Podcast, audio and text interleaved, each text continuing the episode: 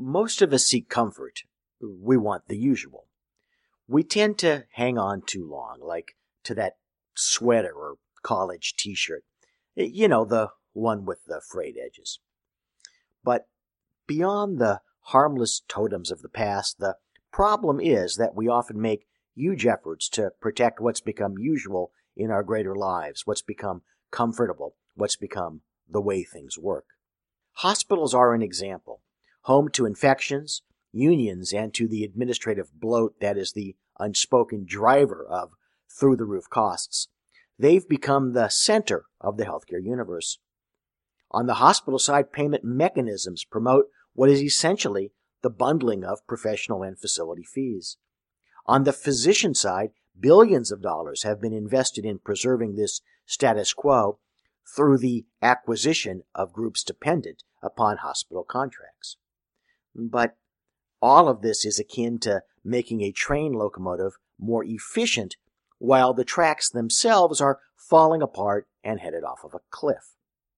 New technology is fast enabling diagnosis and care outside of the hospital. The ultimate customers, the patients, no matter who is paying the bill, will increasingly demand to receive care and treatment in a manner they prefer.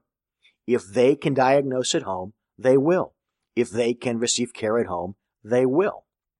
Everything that can be delivered and is wanted to be obtained outside of the hospital and even outside of the physician office setting will be delivered there with or without you. No, we're not talking about next Tuesday or even December 7, 2016. But that's the clear direction that we're headed in, and to ignore it makes you increasingly irrelevant. When I wrote years back that there is no such thing as a healthcare system, just a healthcare market, I was supposedly proven wrong. But the reality is that those who argued that healthcare was a system were simply reactionaries, trying to hold on to the equivalent of their 20 year old sweater. They were grasping at preserving a way of business life that never was and is increasingly becoming even more so. Healthcare is a market, and what the buyers want isn't usually sold in the systems store. So you have a choice.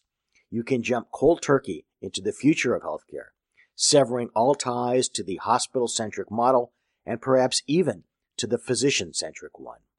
Or you can hedge your bet and begin to put a foot into both camps. How will you remain relevant in a world in which patients monitor and diagnose via apps? How will you fit into a situation in which every procedure that can be delivered outside of a hospital will be delivered outside of it if the patient demands it? You can complain about the future.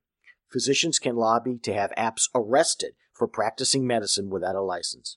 Hospitals can buy up all of the urgent care centers in their catchment area and shut them down. But people won't be denied their future. You can listen to this and head for the comfort of that old sweater.